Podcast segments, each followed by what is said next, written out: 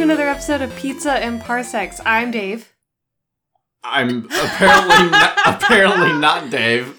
I'm confused. This is what I am. I was, I'm also Dave. I'm Liv. Usually you go first, so I was like, I gotta stick to the script. I'm Dave. You're Liv. I'm Liv. Is that how I say it? Yes. That's that's my best impression of you. That's perfect. It's very accurate.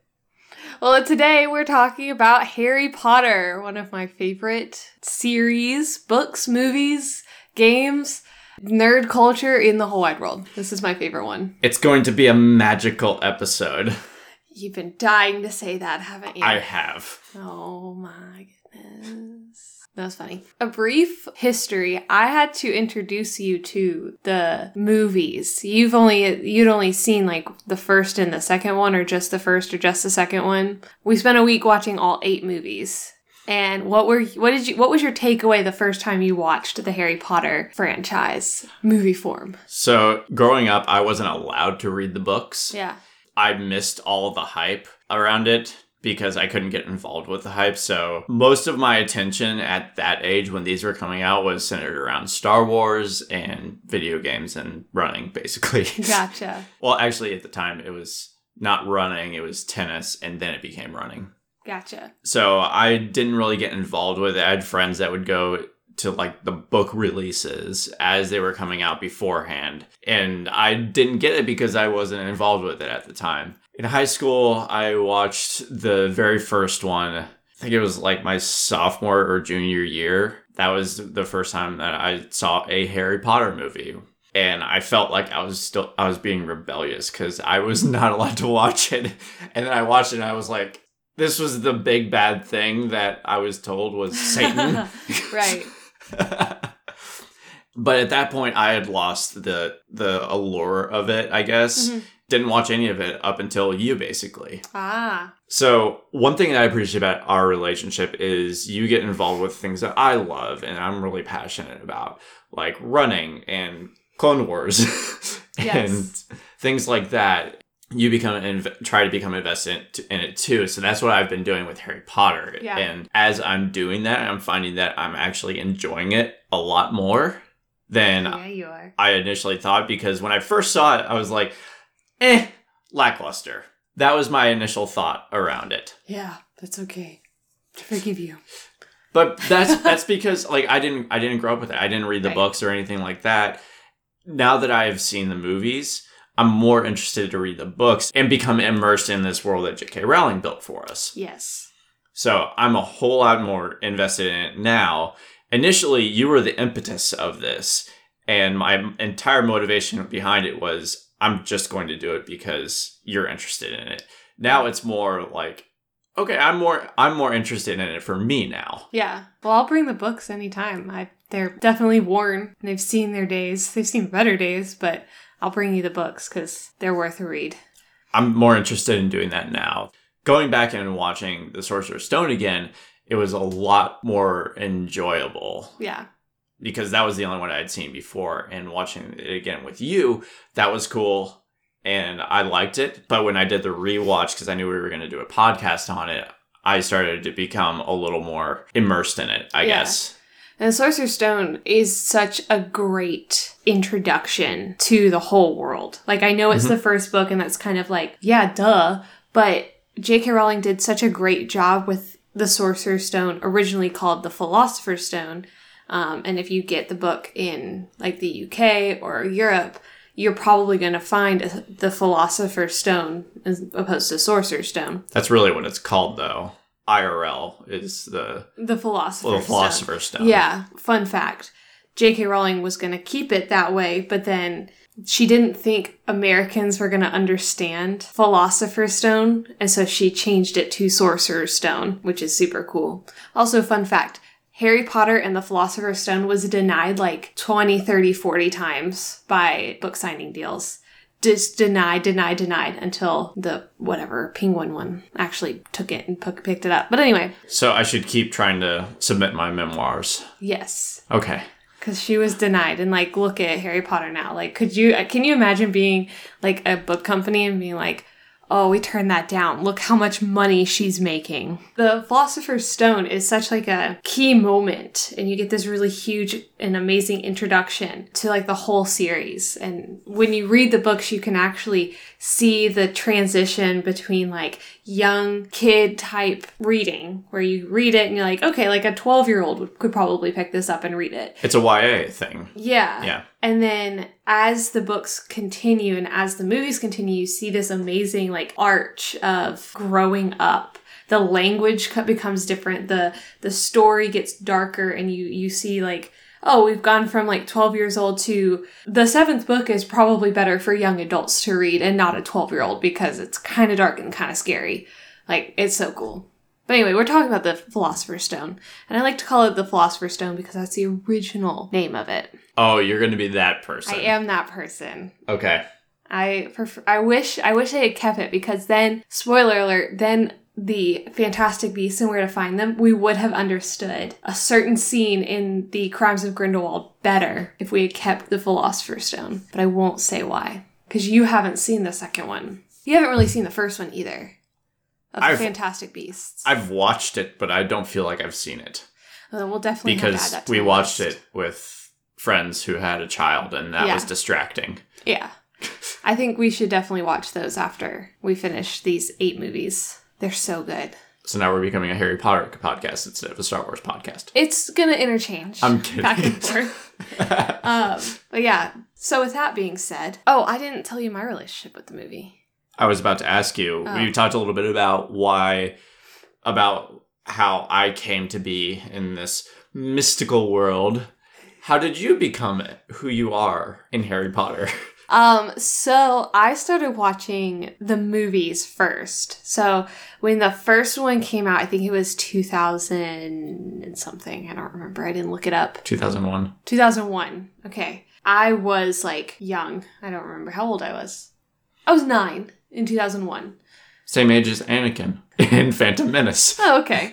So in 2001, I watched the first Harry Potter movie, and I was nine at the time. My cousins had it. So I was like really excited about getting to see it for the first time. It wasn't that I wasn't allowed to watch it, it just was like, I was young. Would this be an acceptable thing to watch? Like, is this something that, you know, my parents would be cool with us watching? Because it did have to deal with wizards and witches and with witchcraft. Witchcraft? Whiffcraft. witchcraft witchcraft um but there wasn't ever this moment of like where i felt like my parents were like no you can't watch this because it was like oh yeah okay go watch it with your cousins and that's okay and it became a thing we watched every time i went over to my cousin's place it was let's watch harry potter and the sorcerer's stone because that's what the movie is called in all senses. And it was just like this enjoyable thing. And then the second one came out, and I didn't see it in theaters, but my cousin then got it as a DVD. And it was like, oh, let's watch the second Harry Potter. And by that point, I was reading the books. Um, by the time the second movie came out, I was like, all right, I'm reading the books, and my parents were completely cool with me reading the books.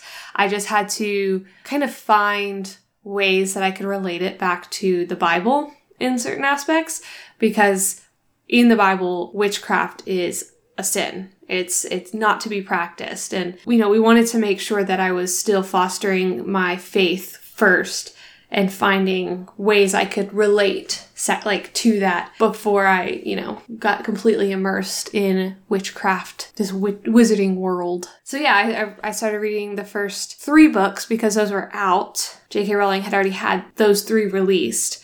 And then the deal was after the third one, I could get the fourth one if I finished. Uh, I think it was like there was a reward attached to it if I had finished some kind of schoolwork or something like that. So then I got the fourth one. And then five, six, and seven, I actually was at the midnight releases. We had to use school as a incentive.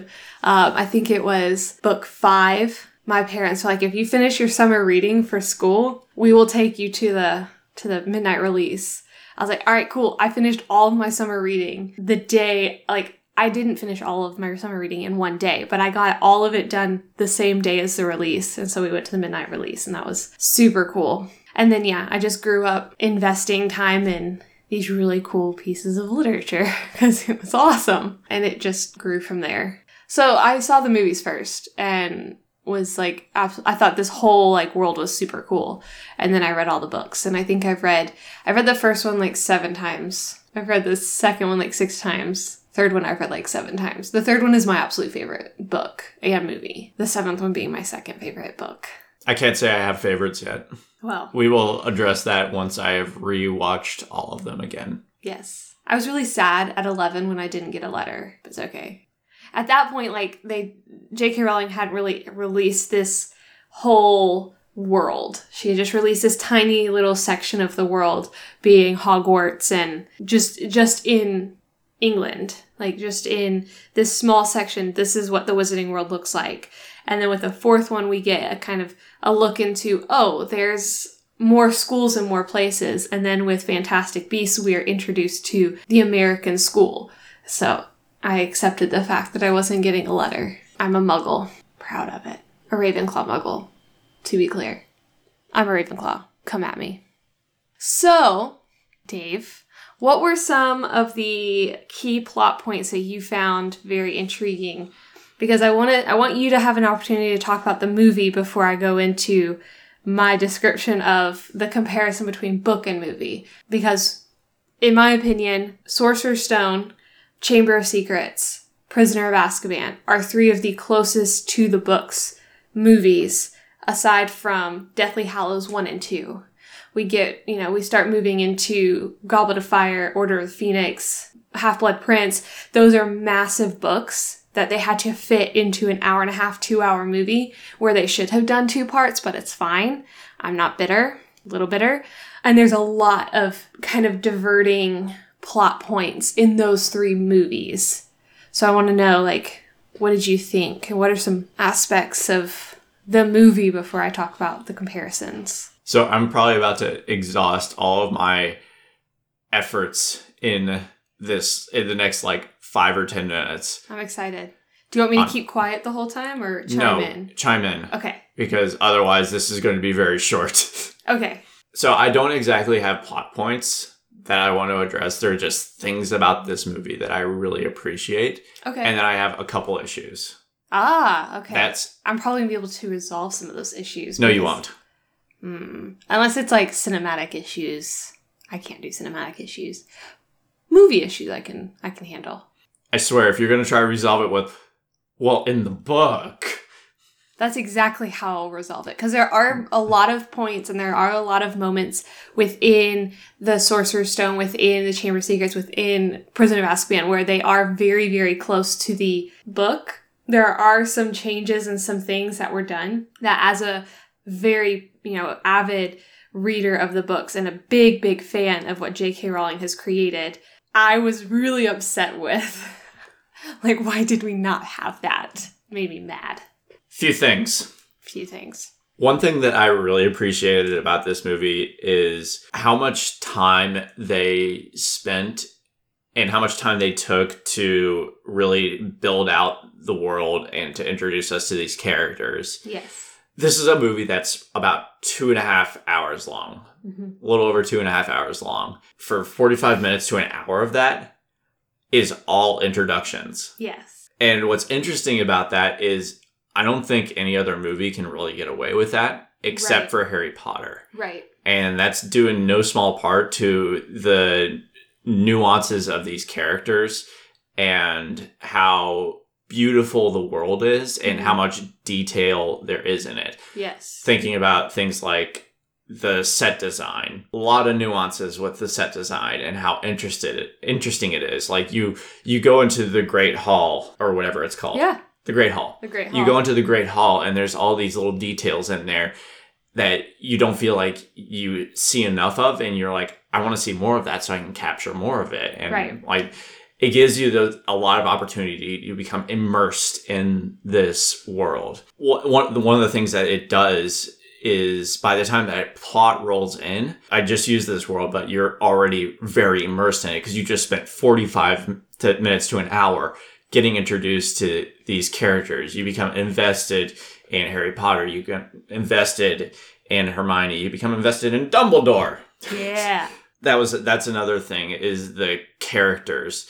They're complex and they're interesting. Mhm. What's really cool is the characters sort of represent a microcosm of this community. Yeah. They represent pieces of this world and they bring it in. So while you're learning more about Snape, you're also learning about the you know the Slytherin house and that side of Hogwarts. yeah. And while you're learning more about Harry Potter and Dumbledore and all these other characters, you're learning more about that aspect of the world. Yeah. So I thought that was really cool the, the way that they did that. I really had to think about it to really see like, oh, we don't even really get to the plot until like an hour into the movie. Right. And, and at that point, I'm already like so in it. And it's one of those things where I didn't really realize like how much time I spent with them before uh, we embarked on the the meat, so to speak, of the plot of this movie. Right. And it's something that like as a as somebody who like myself who's like, all right, where's the plot? We went and saw a movie for your birthday. I won't specify what movie it was. I did not know what the plot of that movie was until the last 30 minutes of that movie. And that movie was near six hours. I might be exaggerating a smidge. Once Upon a Time in Hollywood is not six hours long. Close enough. Um, I like to know what the plot point of that movie so I can start investing myself in that movie and kind of see where the path is. But in the Harry Potter franchise, I don't have an issue with the time it takes to get to the plot. I don't care. It's just like everything in, you know, as cliche as it sounds, everything is extremely magical. Like it's a world we've never seen before. And I enjoy that aspect of, yes, it's like 45 minutes to an hour of character development, but it's still this like beautiful world where I don't need to know what the plot is. That's how I felt about Once Upon a Time in Hollywood. Yeah, I didn't like that movie. And I, yeah, anyway, it spends a lot of time in world building, and I love world building Mhm. because it really gives me an opportunity to become invested in it hmm and uh, like think that I'm a magical person too. Yeah. Like I'm at I'm at the Hogwarts. the Hogwarts. The cool thing is when you, when you're looking at these characters on paper, nothing remarkable there. To be perfectly honest with Oh, you, yeah. it's nothing we ha- haven't seen before. Right. It's nothing new Yeah. at all. But where the magic comes in is in two different areas, in my opinion. Mhm. One is the cast, Oh yeah. for sure. Oh yeah. Definitely the cast. Specifically in this movie, the adults that they cast Oh yeah. really make this movie because to me, I don't think this is a weak point here, but to me, the younger cast is a little weaker. And most of them, this is their first. Yeah, exactly. This is their first major film. but they had some powerhouses in Oh, this. absolutely, absolutely. That's what really brings these otherwise boring not bo- boring is not the right word but it's the first word that comes to mind these characters that we've already seen before Mhm. in other movies for the last like 100 years Right.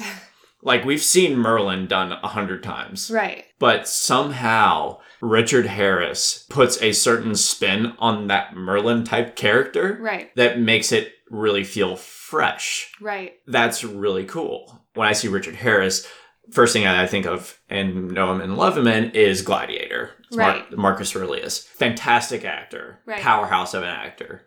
Right? Oh yeah. Another one that I would be remiss in mentioning is Alan Rickman. Of course. Right? Snape. Best. The best. Like, oh my gosh. Snape is my favorite character. For our all for all our listeners, Snape is hands down my favorite character in the entire franchise. Period. I really like Snape in this. And that's not just due to my love of Alan Rickman. Right. It's like legitimately like I love that character. Oh yeah.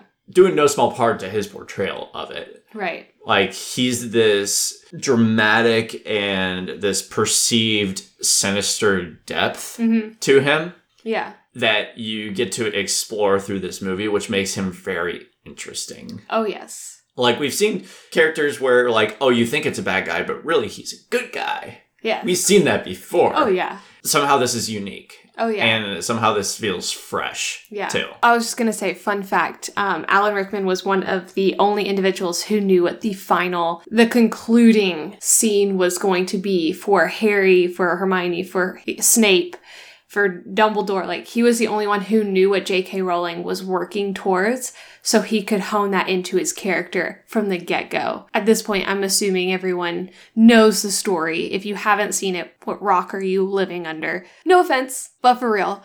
Snape being this former Death Eater who Dumbledore is like, I need you. I'm, he's he's basically about to kill him, and Alan Rickman is or Snape who you know Alan Rickman plays is like no no no no like I know information I can help you kind of begging for his life. Dumbledore utilizes him as a tool for pushing forward. He becomes a part of the original order of the Phoenix. And that like when Voldemort like comes about and is about to make mass destruction so is playing this bad guy but is also a good guy that we see later goes back to being a quote unquote bad guy but because he needs to spy for Dumbledore, who is he's actually a good guy and is all is doing all of this because of his love for Lily Potter. He he fell in love with her when they were at Hogwarts. Lily fell in love with James Potter. They get married. And he dedicates him his whole life to protect Harry no matter what. And that meant distancing himself and being a complete jerk to Harry. Alan Rickman was the only person who knew that from the very beginning. And that was just like, oh my goodness, J.K. Rowling trusted him so much to tell him this information so he could portray that. Like, when I go back and I know all of this stuff now and I watch the first couple of movies, I'm like, I see it. I see this, like, Alan, you know, Alan Rickman plays a, such a great character of like, I detest Harry Potter because he looks like his mother and I fell in love with his mother, but I will protect him no matter what. So cool. Anyway, that's that. That's really cool. Snape is my favorite. He's one of my favorites for sure. Oh yeah, absolutely. Also, want to give quick shout outs to um, Maggie Smith and Robbie Coltrane playing Hagrid and Professor McGonagall. Yes. Yes. Press, uh, Professor McGonagall being like my third favorite character. Well, she's old lady Wendy, Yes. and that makes my heart happy. yes. She's so Peter, cool. you've become a pirate. Yes. I didn't rec I didn't realize that connection until I'd already seen Harry Potter and then went back and watched Hook and was like, oh, she's fantastic. oh my goodness. Professor McGonagall is amazing. And then Robbie Coltrane plays ex KGB Russian mafia Right. in the Bond films or in the in the Brosnan Bond films. Right. I love him in those. Awesome, fantastic. He's so extra.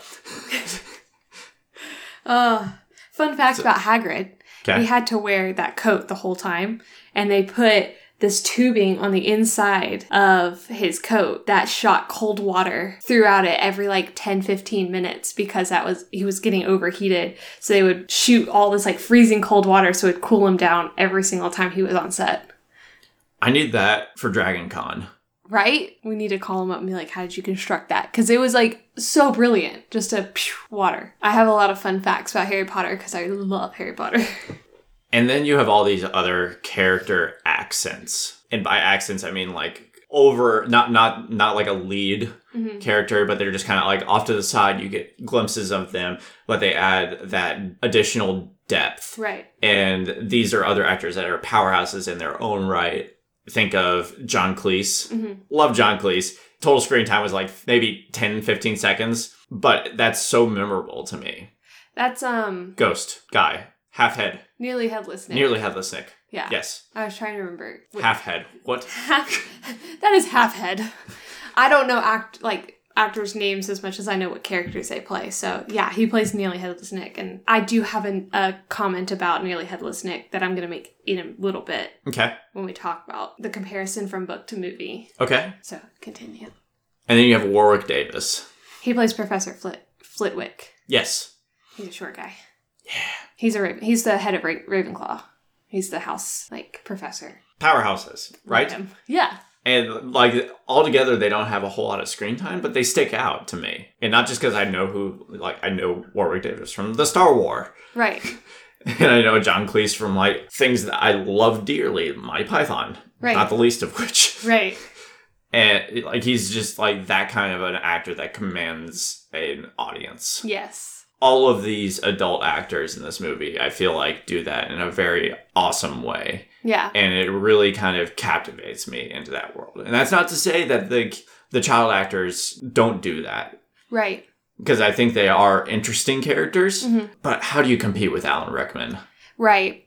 And I think one of the cool things, in my opinion, as far as like comparison of characters in the movies to comparison of characters in the books, is the books highlight these adult characters more so than the kid characters. They have a huge role because these kids are new to Hogwarts. They're they're still discovering the world. Yes, it's a it's centered around this trio, this trinity, if you will. But it is really focused on the development of the adult characters. Who is Dumbledore? Who is Snape? Who is McGonagall? You know, all of these big characters, they have major roles in the book that they didn't put in the movie as much. They just let those like big names take command themselves which was one of the areas that I was okay with that we didn't see a whole lot of screen time with like Professor McGonagall, Professor Snape, Professor Sprout. Like there are these there's these moments where in the book that's necessary. They needed that for a later scene and then they removed certain scenes because they didn't give those those actors that that big of a or that amount of screen time that the book gives them. What I enjoyed and appreciated is the amount of screen time that they have Mm-hmm. wasn't that much in comparison to, you know, Harry Potter, Ron Weasels. Your man weasels. My, my man Ron Weasels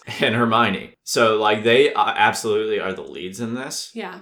It's balanced well with these I keep saying powerhouses, but that's what they are. They- Let's be real. For real. Like they balance it out well Yeah. and it doesn't really take away from what you see hmm with the kids because so often you get like a powerhouse actor who just like steals the show and you're like I have no idea who anybody else in this movie is except for Robert Downey Jr. Right. right. that was one thing that I loved about this was the world building that they did and the character study Yeah. of it all. Yeah. It gives you the opportunity to become invested in it Yeah. and it gives you enough details to learn all about it because going into it you have no idea what any of this is. Right. You have to learn vocabulary. Yes. You have to learn locations. You have to learn characters. Lots of characters. Oh yeah. Like the amount of, of introductions that you get into this, and by the end you feel like you have an okay grasp of it. The fact that that happens is remarkable. Oh yeah. And they do such a great job in the books too of introducing each character and kind of building that character in your brain, but putting it in such a way that you don't forget that person, making them so distinctly different that by the time you reach that character in the seventh book, even if, you know, that person didn't really show up much between one and seven, you recall who that person is. And it's so, so cool. The movies It- do a great job of doing that too. That's what I like about it. Yeah. It's fun. It's a fun world to be in, Yes. which I liked. Oh yeah. Now I have issues. Okay. Would you like to hear my issues? I would love to hear your issues, and I'll probably try to debunk them or support them, depending on the issue. For me, the Quidditch game is like pod racing for you. Oh, I found it. Ah. I found it to be so boring. Okay. It was. I, I. I could not get into it at all. I thought Harry Potter was absolutely useless. Yes, that was so. I I can see where you're saying that, and I'm not gonna try to defend it because it was downplayed in the first movie massively. Um, in the book itself, the Quidditch game was very descriptive. You get all of this kind of like you get this really fun sense of sport in the book. And in the movie, it was like, oh yeah, we need to put Quidditch in there because it's such a major plot point in the book because of what Professor Quirrell is doing, because of the assumption that it's Snape, because of Harry getting thrown off the broom and the broom kind of having a mind of its own. It was extremely disappointing that they kind of, for lack of better terms, halfway did it. It, it felt like an afterthought in the movie, where in the book it is so exciting. And he does a lot more. He actually chases the snitch a lot more. Yeah, I didn't get that. Yeah. The Quidditch match in this is the only point in the movie that took me out of the movie. Yeah. which for me was really a shame in that at that point like i was already super invested in it because of all of this world building that they did the broom training the fly training what do you call it Uh, yeah. Yeah. The, the class where they learn how to fly their yes the class where they sticks. the class where they learn how to fly their brooms made me i feel like that wrote a check that quidditch didn't cash Right. And I think, unfortunately, throughout all the movies, that's the case. Like, not gonna lie, when we have a Quidditch match in Chamber of Secrets, also not as exciting. Prisoner of Azkaban has a better feel of Quidditch because you get this rainy, stormy, like massive feeling of angst behind the the game itself. And then on top of that, you have Dementors flying around and then attacking Harry, and he falls. But it's so short. I, that is something that I feel like Warner Brothers dropped the ball on um, in the sense of Quidditch because the movies were in such the early sense of 2000s. I don't feel like Warner Brothers themselves knew how to handle the need for CGI in this arena. Could have taken some notes from from my man Phantom Menace. Yeah. I just I feel like it, that was a disappointing area, but the book does a great job of it. I, I can't rebut against the book because I haven't, I haven't read it. I can only go off of what I have seen. yes. Another thing that I saw in this movie that I didn't really care for. I keep talking about how brilliant the world building is in this. I thought the plot was really weak. Like this whole thing with the Philosopher's Stone, it just didn't really, I didn't really feel it, Okay. I guess. It just felt shallow. okay. It felt shallow to me. When I go back and rewatch Sorcerer's Stone, I'm not going back to watch the Sorcerer's Stone piece of this. I'm going back to watch that first 45 minutes to an hour Right. and then obligatory the rest of the movie. Right. That's how I see this. Okay. It started so strong, and I don't feel like the plot behind the way that the plot was presented in this for the Sorcerer's Stone, the Mhm. Philosopher's Stone, if you will, since you're a purist. Yeah, I try. I felt like that was a little weak. Yeah, I definitely feel like they glossed over certain aspects that in the book were big major points. I understand that because it's a two hour film, eh, a two and a half hour film, they wanted to construct this whole new world. They wanted to construct these characters. They wanted to present them in a way where we could understand who they are as people moving forward. We did lose a little bit of the the plot later on. However, going back to the book, it's constructed very similarly, in my opinion. Reading the book and knowing this kind of like uncertain newness of we have this stone that we're not sure, you know, what is doing, but we know that it's going to give Voldemort, whom we presume is gone for good, who we think is disappeared and is completely gone, but somebody is after this stone that may or may not be in Hogwarts, may or may not ha- give eternal life, may or may not have these like mystical powers that we think Snape's after to potentially give to Voldemort, maybe if he's alive. We think he's dead. There, there's a lot of like hidden mystery of like, well, why is Harry still alive? What is he doing this? Like, why does his scar hurt? Like, we don't understand because it's just a first year. But going through all the books and then going back and rereading the first one, it makes a little bit more sense for me on why it was like, well, why did we need the Philosopher's Stone? Why was that the choice of the Foundation? Well, because it actually progressed us. Without the Philosopher's Stone, I don't think we'd have any of the other movies or books. I feel like the purpose of the Philosopher's Stone was just to tell you about the love protection spell that Harry's mother imbued on him when she died. Yeah. That could have been told a lot quicker. Yeah. I think they did they didn't do that storyline justice. I like that aspect of it. Right. That's one of the big messages that I got out of it Right. that I appreciated and I was like, okay, that's a driving point to this story Right. and I can get on board with that. Yeah.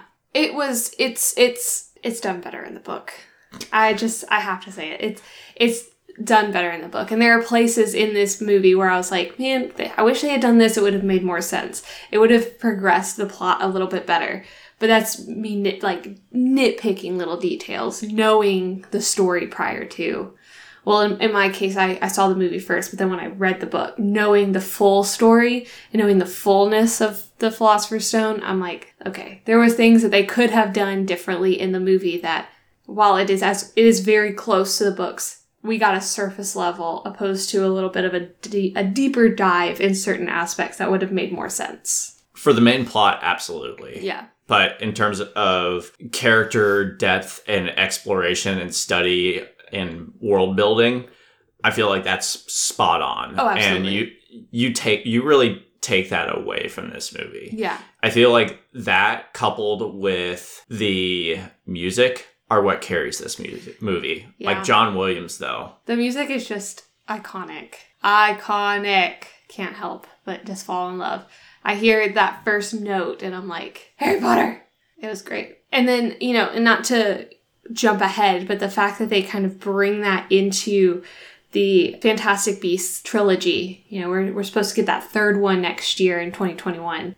It's not the same, but it is. Because Fantastic Beasts is supposed to be set far before Harry is even thought of, before Lily and James even meet.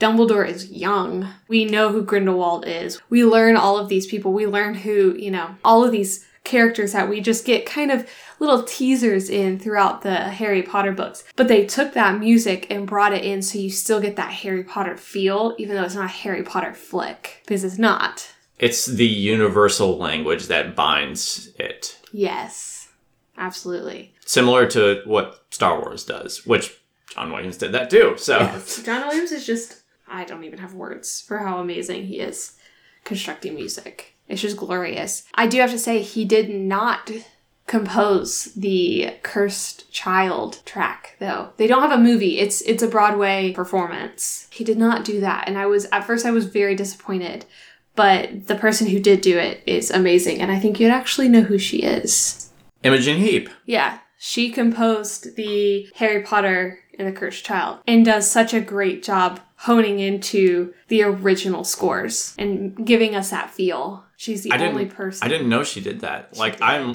I'm like 10 times more interested now. Oh, yes. oh, my goodness. Uh, when the screenplay came out, I bought it the day of. I was like, I have to read with the Cursed Child. And I read it in one day.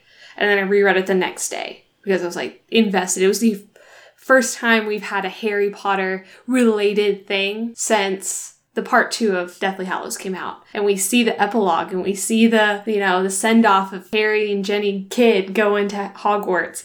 Ron and Hermione's kids are going to Hogwarts. They're together. They're doing life. And it picks up right at that epilogue. And I was like, she did not just finish out this story. She did not just give us more to get excited about. But yeah, he didn't he didn't do the the composition of the music there. And I was really worried, is it gonna sound like Harry Potter? Is it gonna be Harry Potter? But she does a great job. It feels like Harry Potter. It feels like a new generation of Harry Potter. Evolution. Yes. Any other issues you have? Yes. What? CGI. Yeah, okay. It doesn't exactly hold up. No. They need to do I- a remastered version, let's be real. I keep referencing Phantom Menace. Could have taken some notes. Some of it just feels very messy. Yeah. I know that I'm looking at it through a 2020 lens Yes. where everybody has a more discerning eye for CGI now Yeah. with the Marvel universe, with the Star Wars universe. Right. All of these movies have really like fine tuned that. And going back and watching Neville on the broom Yeah, it's awful. falling down, it's It's quite bad. it's a it's a it's a little jarring. yeah, just a little bit. And they don't really fine tune that till we get to the Goblet of Fire. Unfortunately, I would like to defend Prisoner of Azkaban in this, but I can't because Prisoner of Azkaban's CGI is pretty terrible too. I just don't. I think Warner Brothers kind of they didn't they didn't come up to the plate. They didn't stand there and say, "All right, we're going to bring our best foot forward in that." I think they were taking a risk with Harry Potter because there was controversy amongst people reading the books. There was con- you know, you look at the, you know, in your in your case, there was a lot of families who grew, you know, and kids who grew up in Christian homes that were not allowed to read it. So when they put those movies out, it's kind of like rolling the dice. Is this going to pick up speed? Because we don't even have the completion. We don't know where this is going. When the first one came out, the third one hadn't even been released. Like book wise, hadn't been released. When the second one came out, the fourth book hadn't been released yet. When you get to the third movie, the fourth book hadn't been released yet. So Warner Brothers just kind of dropped the ball on the CGI aspects. And I, I do agree with you on that. I don't feel like it takes away from my enjoyment of it though, Right. because I get it. I, I go back and watch things like Terminator, where the where you see the the Terminator walking, and that's not really even CGI. That's just that's actually claymation. Right. Like that doesn't take me out of having that enjoyment for the movie. Right. Same way with this. Yeah. I wish they would I- do remastered versions. I think it'd be cool to see a modern, some modern CGI on it. Yeah. Because what's really cool about this is most of this isn't CGI. A- Right. Or a lot of this isn't CGI, and it's beautiful. I talked Yeah. about the set design earlier Yeah. in the Great Hall, and just in Hogwarts in general. Right. Even on the train, Right. the Dursley's house. Yeah. That's another one where they just have so much detail in that. Right. That's the remarkable piece of the look of Right. it. That doesn't really take away. I can look at this movie and say, okay, that scene where Neville like falls off his broom or whatever, that doesn't take away anything from me. Yeah. Going back to the idea of remastering, I'd love to see Chamber of Secrets remastered just for the basilisk, just for the snake. While I hate snakes, I would love to see a updated version of what would they do if they had today's technology to do that. And again, not to jump forward, but there's a scene in Prisoner of, Azkaban that completely takes me out of the movie because of how horrible the CGI is. And it's when Harry is standing at the window in his hotel room at the Three Broomsticks, and the train is going by and everything's shaking. He turns around. You clearly that's not the actual person. It's very much it looks like a video game. And that when I saw it in theaters for the first time was like, ah, man. You had to go and like it pulls me out of the movie. And there are parts in the Sorcerer's Stone where the CGI is not that good. It actually pulls me out of the movie the scene where Neville falls off of his broom, I don't really care about care for that. It it makes me unhappy to see it depicted that way now as an adult. And kind of it does pull me out of the movie when we get Fluffy who looks super cool and we get the chess game which looks really good. Like it was an un there was not a balance there for me personally. I had some issues with the chess game one. It wasn't long enough. I was really mad. Also was not done right. It felt a little over dramatized. I have issues Like- with that whole that whole section of the movie that I'm going to talk about in a minute. Like when Ron's horse or whatever gets stabbed. Yeah, Why does that knock you out? it I was don't done. un- it wasn't done right. I don't understand. yeah, Like, you didn't get hit. You see it coming, maybe just jump off. right, I don't know. right. I'm not a wizard. Yeah, That made no sense. And then he's like, down for the count. Hermione's over there, like, I must take care of him. it wasn't not supposed to happen. Hermione's supposed to go with Harry. I have a whole issue with that entire section. Like, why did Ron get knocked out from that? He wasn't supposed to. I Yep. think he was he was supposed to get hurt or something, but he's supposed to like tell Hermione and Harry to go on, to continue forward. Like both of them were supposed to go, not just Harry. An entire scene was taken out that is supposed to give you the indication that Snape is actually not the one after the Sorcerer's Stone, the Philosopher's Stone. I'm going to go into that in a second. Because there's a whole piece of the puzzle missing. So, the differences between book and movie. There were several, and there were several things that were taken out that I understand needed to be taken out. One of which, you know, is a minute detail. Harry's not supposed to have blue eyes. He's supposed to have green eyes. Daniel Radcliffe has blue eyes. See, that really takes me out of it. Oh, okay. um, there were aspects that I think were missing that we should have had at the beginning scenes. One of which, Harry's hair being super shaggy and kind of messy, uh, and Pet- Aunt Petunia cutting it and it growing back minutes after she had cut it. There were little little details that kind of bring us into this understanding that Harry has always had these magical powers that he could not explain. There were always events in his life that happened that he could never explain. That being his hair, that being things disappearing, reappearing, moments in time. We only get to see this moment at the zoo where Dudley falls into the snake's pen and the snake escapes. We also don't understand why he speaks to snakes. That's fine. We didn't need to know that. we don't find out about that until later. Chamber of Secrets, yeah. See, I remembered. I'm proud of you. I wish that I had the power to grow my hair out. Hashtag receding hairlines.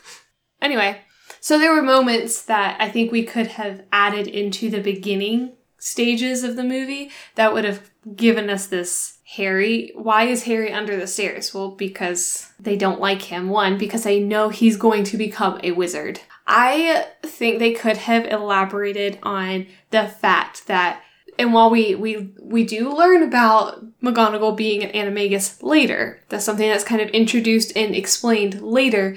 It's not done in the movies for her at all.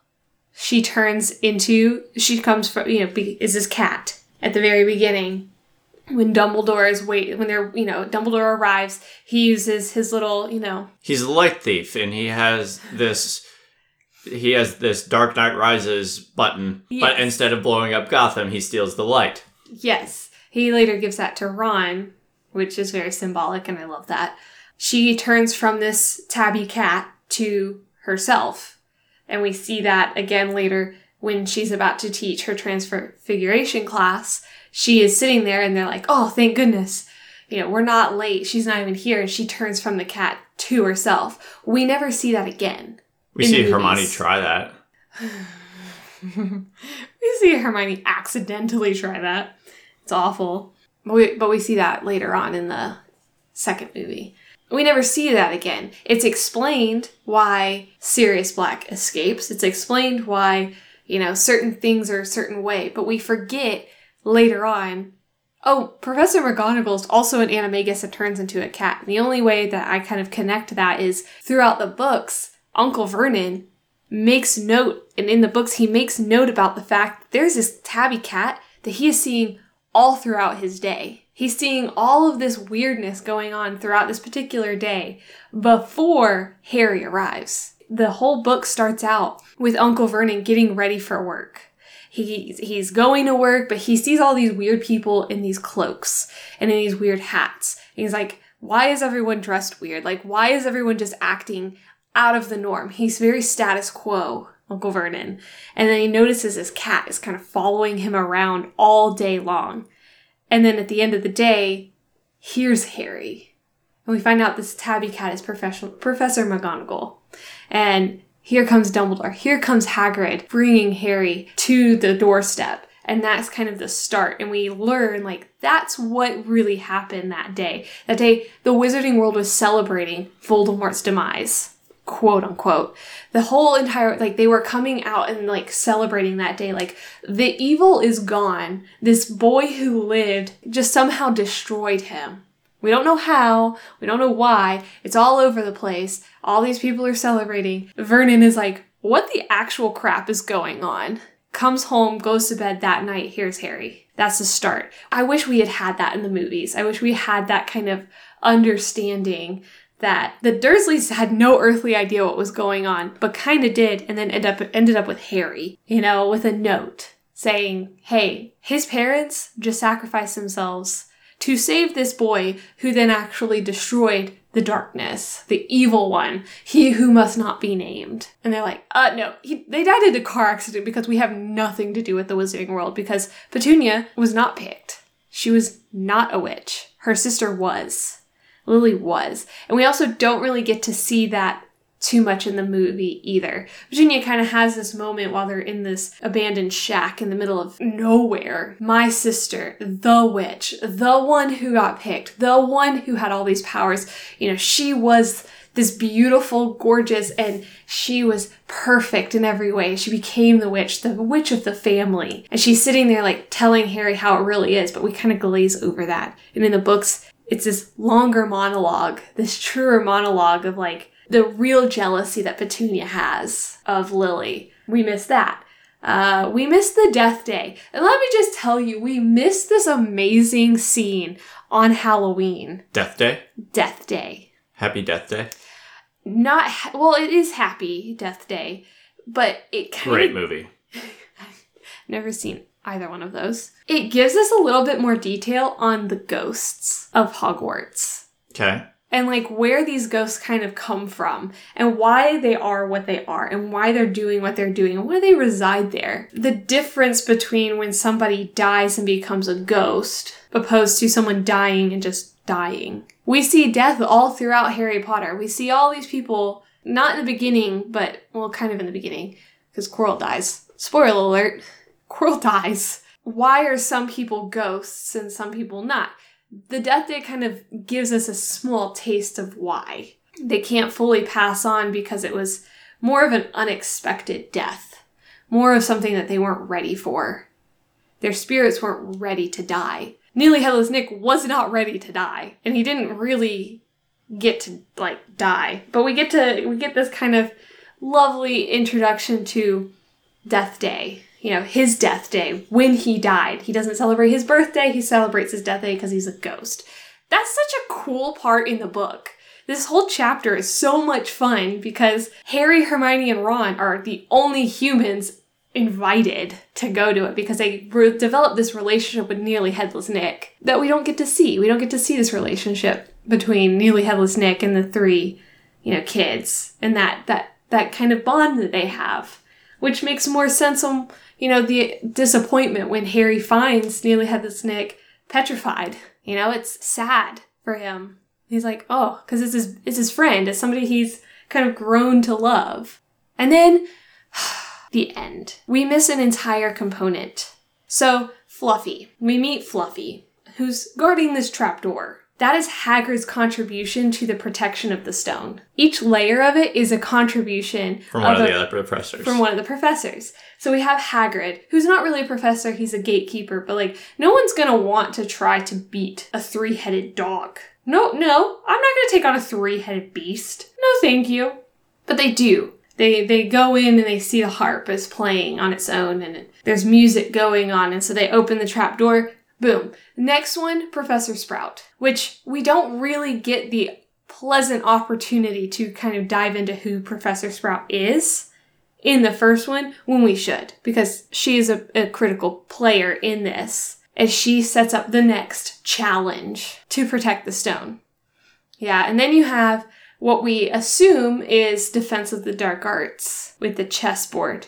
But in fact, it's more transfiguration. People can come at me. But let's be real. The it can be one of the same. You know, we have this chess scene where the chess pieces are coming to life and you're playing up against another team and you actually have to beat to then get to the next phase. All of these being if someone were to try to come at this, come after the stone, they would need to kind of figure their way around and play these games to make it to the stone. It's kind of like levels that you have to go through. Like level one, fluffy. Level two, the snare that Sprout puts together. Some people want to think of it as transfiguration, as these chess pieces have been transformed into massive pieces.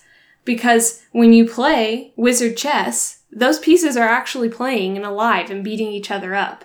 So it would be more transfiguration of growing those pieces opposed to Defense of the Dark Arts, making those pieces come to life. So McGonagall really puts that that third level into place. And then there's a missing piece. And in the movie is to keep you thinking Professor Snape is behind that door that Harry opens on his own to go after and protect this stone that they have bestowed upon themselves to protect on their own. These three first years are like, we need to actually, no one else is going after him. We need to go after this guy. This dark arts desiring professor being Snape, who has everything taken away from him, who's giving you this feeling of, I'm a bad guy.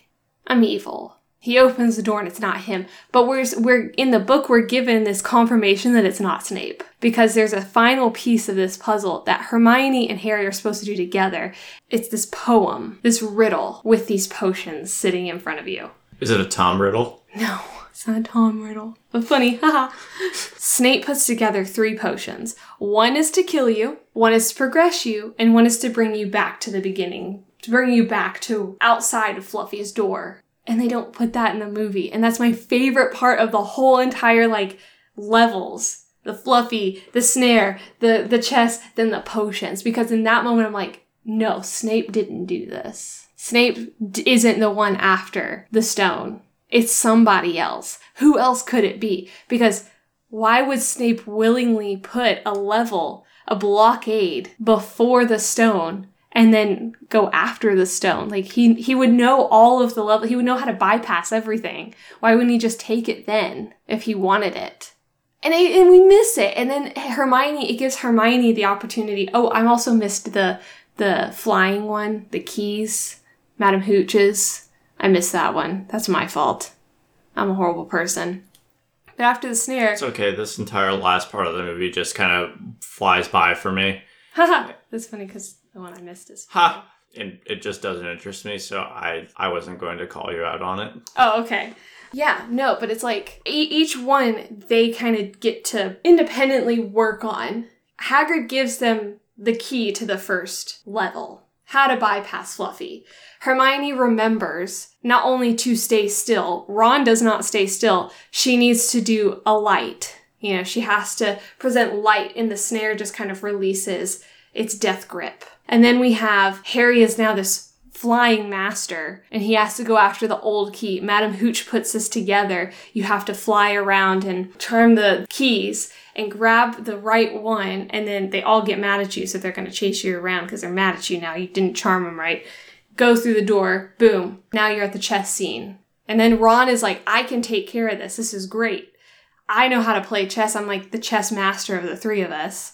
Plays chess which is poorly done beforehand because he only plays once and we're supposed to see like oh he actually plays a lot and he beats a lot of people. He's really good at this game of chess. They didn't set you up right for that. But then we really get to tap into hermione being the wisest of the three book smart of the three because she does another level. She she accomplishes bypassing and understanding two of the the challenges to get to the stone and instead of being like, oh, let me help you, let me drink this potion, there's only enough for one person. I'm gonna reset. This one is poison. Don't drink it. I'm gonna drink this one. Go get Ron, who's fine, by the way. He's fine. He fell off of a horse. He's fine. They don't present it right, but he he ends up being he's fine because he's he's supposed to sit there and say, "Hey, Harry, Hermione, keep going. I'm I'm gonna be okay. Keep going you guys have to go. But Hermione stays in the movie. And then Harry drinks the potion and sees his Professor Quirrell. That was missing for me, and I missed that and wanted to see that because it's so cool to then get this realization of like, wait a second. If Snape was involved in protecting the stone, wouldn't he have gone after the so- stone sooner, knowing how to get past all of these? Probably. Wouldn't you think? If he helped it would have been okay. It wouldn't be Snape. So they removed that from the movie because we, they want to give you this element of surprise of it's actually Professor Quirrell. Fun fact. Didn't ruin it for me, just was like, oh, gotcha. Because Professor Quirrell was not asked to make a blockade. He wasn't. Everyone else was. So that's just very long winded. I got heated. There could have been another one for him, like how to tie a turban 101. right. Or how to pass out after seeing a Troll 305. Which he released. He played up a really good stuttering scaredy cat. In the book, that was a huge, like, moment. Because, again, you know, I sit there and I think, oh, it's Snape this whole time. Then we have Snape's potion challenge. And I'm like, okay, well, if it's not Snape, who is it? And then it's Professor Quirrell, Blindside exciting blindside. But yeah, it was just moments like that make the movie bigger for me if they had added it. And I, I do this, I have the same moments for each movie from a book perspective that I, I'll go into when we talk about each movie independently. But there are, there are moments in The Prisoner of Azkaban where I was like, I wish they had added that. And I know they can't add everything, but there are huge plot points in the in the book that I think would have enhanced the movies that much more. The Goblet of Fire is the biggest one for me, the biggest starting point for me in the deterring from the books. When we could have had a really cool moment of thinking, uh, or of seeing more of the house elves. I know your favorite. If we had had more of the storyline that the book plays with the house elves, we would have seen a new side of Hermione. We would have seen not, you know, Harry would have been blamed for the dark mark, but we also would have seen this house elf that comes along that's supposed to be there, also blamed because she was the one who was holding the wand that made the dark mark. It actually wasn't Barty Crouch's son, which is what we are seeing in the movie. Barty Crouch's son does do it, but he does it with somebody else's wand. And then the minister's house elf is found with the wand. It's this whole like who did who done it scenario that we don't get to really figure out later on. They just kind of give it to us at the beginning. I was like, would have been cool. And you also get to see the kitchen in the in the fourth book. You get to see Hogwarts kitchen, and you don't get to see it. And I wanted to see that. Okay, I'm done. I have opinions. So it's safe to say that you don't really look at this from a a black box of this movie. You look at it from the universe around the movie, which includes the book. Yeah. So it's when you think Prisoner of Azkaban, you think movie and the book Yes. together as one Yes. universe. Because, you know, we're given so many different universes that deter. Let's look at DC for a second. They have so many different timelines of a universe. You know, we have so many different Batmans that are different universes.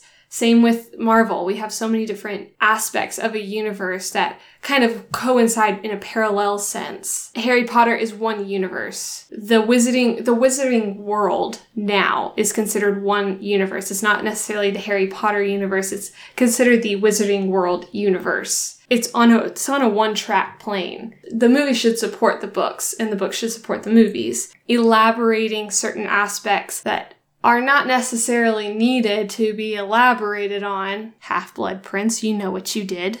We didn't we don't need to elaborate on the love story, but they did anyways.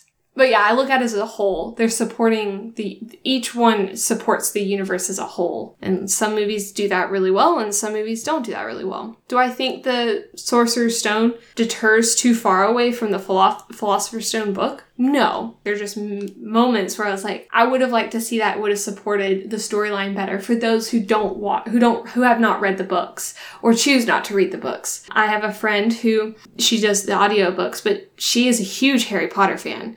Has not read all the books, does not know the story behind it aside from what she's researched. She can she successfully knows the storyline, she su- successfully knows the plot points is a part of that fandom because they do a really good job in certain aspects of supporting each other in that universe. I just think that there were points that they should have focused on more to support the story better. And I think the plot wouldn't have fallen short or wouldn't have felt kind of shallow if they had allowed themselves to dive deeper into certain aspects in the movies. That is all. Interesting. Yes. We have a game. We have a game. A game. A game! This was actually your idea, which I was really excited. I was to pick a few characters, references, you know, potions, topics, and you had to guess what they were. Um, so I tried to make it as specific to the Sorcerer's Stone as possible. Okay. So that way I didn't get ahead of myself. So this is going to be interesting because I have nowhere near the depth of knowledge and I am probably going to get a lot of these wrong and will just err on the side of trying to be funny. Yes. Next time, I think I'll do the game first and then we talk about it because I picked some things and then we kind of talked a little bit more in depth about certain aspects and I was like, well, darn it. You talked about a lot. I probably didn't catch everything and process everything, so I think we'll be good. Okay. But my first one is going to be an easier one. It's a spell. Okay. Expelliarmus. It means disarm. Yes. Yeah. I like how you describe this particular spell, though. This is the spell you think Harry is the only spell Harry knows. Oh, stupefy. Oh no, that was stupefy. I thought. No, eh, the one that the only spell that Harry Potter ever uses is stupefy. Grandmaster like wizard knows one spell. Uh, I messed that one up then because I was like, "Oh, I'll pick the one that he thinks Harry only does," and that was I. I mixed him up. I thought Expelliarmus was the only one that is actually stupefied. You're right. Anyway, okay, did I just impress you with my Harry Potter knowledge right there? yeah. My next one is the Headless Society. The Headless Society. Yes. The the story behind this is very interesting, right? hmm So when Voldemort was like big and bad and powerful, and he's like the big bad, and it's like Hogwarts versus Voldemort or whatever. Right. Voldemort obviously at some point gets defeated. No more Voldemort. His legions underneath him no longer have a leader, a head of their organization. So now they are known henceforth as the Headless Society. At that point, they kind of separate out into their own factions because they have no clear leader. They have no clear direction. That's where you get these different sort of sects that just terrorize things. Sometimes just by sight. Sometimes they actually do bad stuff. When I think of things by sight, I think of like the centaur thing in the in the woods because that CGI was terrifying. That's the headless society. Okay. We did not talk about the the Forbidden Forest part though earlier, and I love the Forbidden Forest scene. Done very well, except Neville's not supposed to be there. No, Ron's not supposed to be there. It's supposed to be Neville. That's that point. How would I do on headless society? Um, far off, but it's okay. I like your description. Okay. The Headless Society is actually a society of ghosts who have lost their heads. Um, and nearly headless Nick is denied every year when they are allowing new members to join this society of headless individuals because he's not fully headless. Must be a big bummer. Yeah. What are the benefits of being in the headless society? I mean, they're all dead. There's really no benefit. It's just Like, do they get like perks? Like, like Delta has their like Sky Miles, like Gold Star members, and they get to use like the suites at the airport or in priority boarding and whatnot. Like, is that a thing? no. It's more along the lines of um, national honor societies and colleges where you pay a butt ton of money and all you get is a really cool medal at the end of the of the school years. Okay. It really does nothing. Okay. I think at one point he finally was accepted. I think it was after the he- the Battle of Hogwarts. I have to do my research on that and refresh my memory. Okay. But that is the Headless Society. Good Alright. to know. Yeah. Next up is who is Nicholas Flamel? Nicholas Flamel. So here's the thing about the land of Hogwarts. It gets cold there, right? Mhm. But they have all of these magical creatures and whatnot, but they don't have wool or anything else to make flannel. I knew you were So- going to take it in this route. So, at one point, Nicholas Flamel finds a way to construct his own fibers, known as the Flamel fiber. And at that point, that is what all of the robes are made out of. All of the robes are Flamel, as opposed to flannel. Okay. That is what keeps our little wizards and witches warm during the harsh winter months. Ah, no. That was a really good description. I had a feeling you were going to take flamel into a flannel sense. It was either going to be that or cooking, because fennel. Ah, okay. That's funny. I didn't think about that one. That was a really nice description, but again, I was partially right. far, far from it. So partially right. Far from it. Like half headless Nick. No. Good, good try. Proud of you.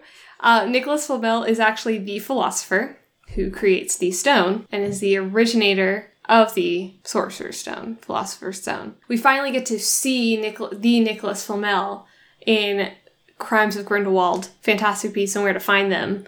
We meet him for the very first time in person as he's creating the stone. Okay. But yeah, And then he creates the Flamel fiber. sure. I knew I was right. Yes, you are correct. Not really.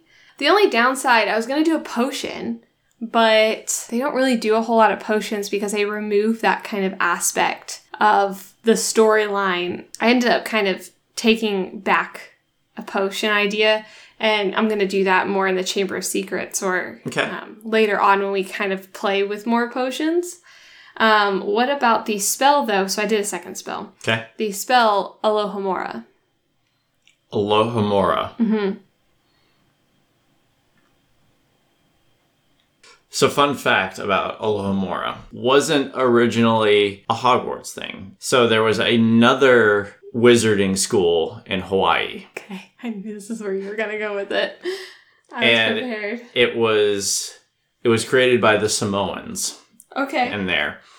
And so Dwayne Johnson was like the Dumbledore of this. The one of the core values of their wizarding school. They they only had one house. They only had one house. So they they weren't like all it was it was very peaceful. Mm-hmm. Like nobody was competing.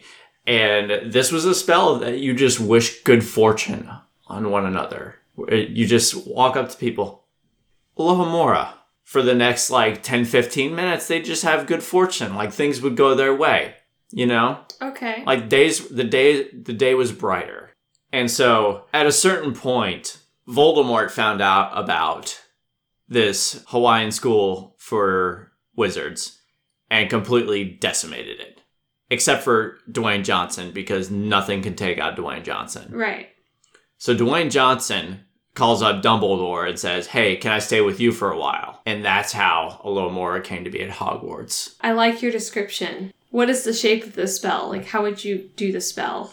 How what what's the shape of the spell? Yeah, each spell has a shape. I meant to ask you about Expelliarmus, but Oh, well, the shape of the spell is, of course, the shape of. I don't know. Oh, that's hard. Oh, I know. Alohomora, the shape of the spell is of a fedora, as if to tip a hat to someone. okay, okay, okay. It's the shape of a hat. All right. Well, um, I hate to break it to you, but that's not correct. Dwayne Johnson's not a wizard? no, he's not a wizard. Ugh. Um, Alohomora is an unlocking spell. So you would use it to unlock locks. We see Hermione do this uh, from underneath the invisibility cloak to enter into the room where Fluffy is. We also see her later on release Sirius Black, and it actually blows up the gate, which a little much, but it's okay. It's fine. She got a little aggressive there. Uh, and it's actually a clockwise shape and then go straight down. So you turn and you take your wand and you move in a clockwise shape from your perspective, clockwise, go back to 12, and then go straight down to 6 o'clock. So Dwayne Johnson uses this to unleash what the rock is cooking. Okay, yeah, sure. And There then that's go. how things like Hobbs and Shaw happen in the Fast and the Furious movies. Ah, okay, yes. like this is what he does to open the Jumanji box. Yes. Yes. See? There we go. Connection. You're welcome. yeah. I know you love full circle. Full circle. Um, Just like Aloha Mura. Alohomora. Mur- Alohomora. Mura. Mura. Like Murka. Oh, yeah. Aloha Murka. Yes. Um, okay, and so I want you to describe a character for me. And I know that like this will be a little bit easier, Okay. but kind of your description of a character. okay. I would like you to describe Professor Snape in your own words. I thought I did earlier. Pre rewatching the movies. Oh, he always adds a at the end of everything. Like Mr. Potter. Ah, new celebrity. He always adds a tick or a dramatic something at the end of every sentence. Yes. That was that yeah. That is why we're here.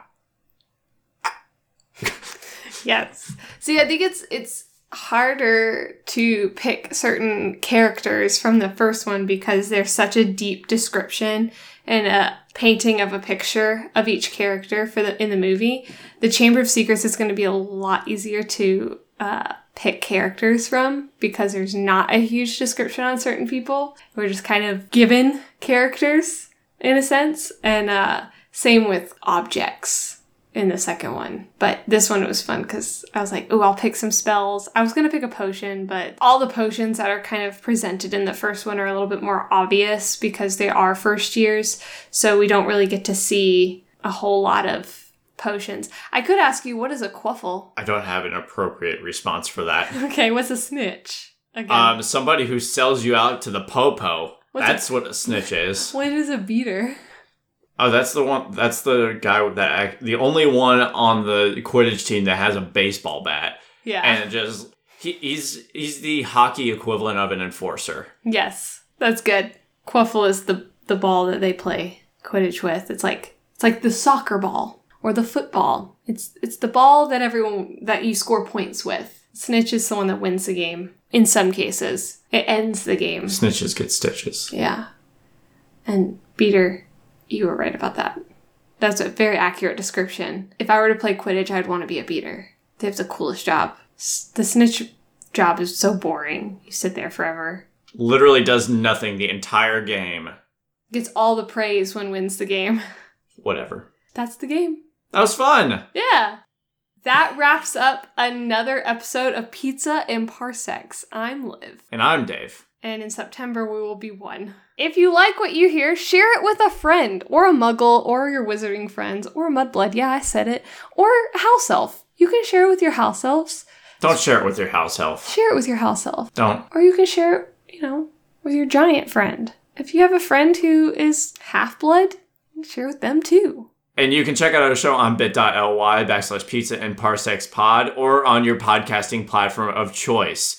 Go on our iTunes, give us a rate and review if you like it. Also, you can follow us on our socials at pizza and parsecs. Thanks a lot, guys. Yeah, just wait a few seconds and listen to our bloopers. You can hear me royally screw that whole thing up. Beanie, beanie, deenie, deenie, deenie, deenie, deenie. That's our outro music now. Deenie, deenie, deenie, deenie. Beanie. That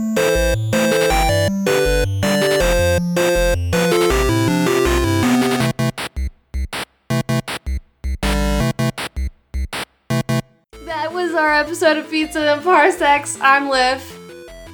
I'm Dave. I know that was really stressful.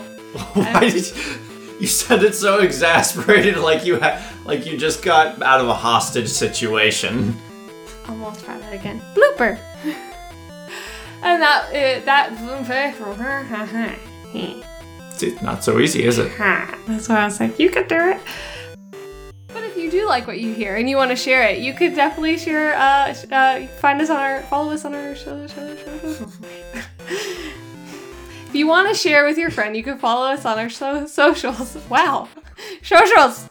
Follow us on our social media platforms at Pizza and Parsecs, where we love to hear from you, and we'd love to hear your feedback. You want me to do it? No, I'm really happy with this. Blooper.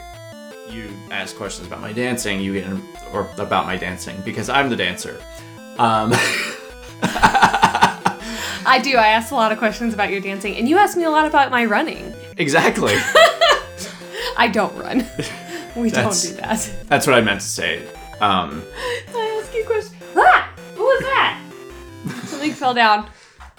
It touched me. What is this? it's a thigh wrap for my quad and hamstring. Here you go. Thanks. Welcome. We have a lot of bloopers for already. Wonderful. reading them and watching them, seeing them come to life, and seeing, yeah, I hit the chair with my elbow. It hurt. And I'm kind of sad now. Are you okay? yes, because it was like my funny bone, and I wasn't, I was not happy. That mean old chair. I mean, old chairs in my way. It's fine. Blooper. I appreciate you just calling it out. I wanted to be funny. I made the conscious decision that I would say blooper after every time I did something stupid. I- It's not even that. You- Blooper. okay. Not even that. It's what? Nothing. Go on. Blooper? Blooper. Blooper. Blooper. Blooper. I don't know. Uh, yeah. And I just like. Featuring Joseph Gordon Levitt. and That was funny. Blooper. and Bruce Willis. Bruce Willis. Bruce Willie. Ah.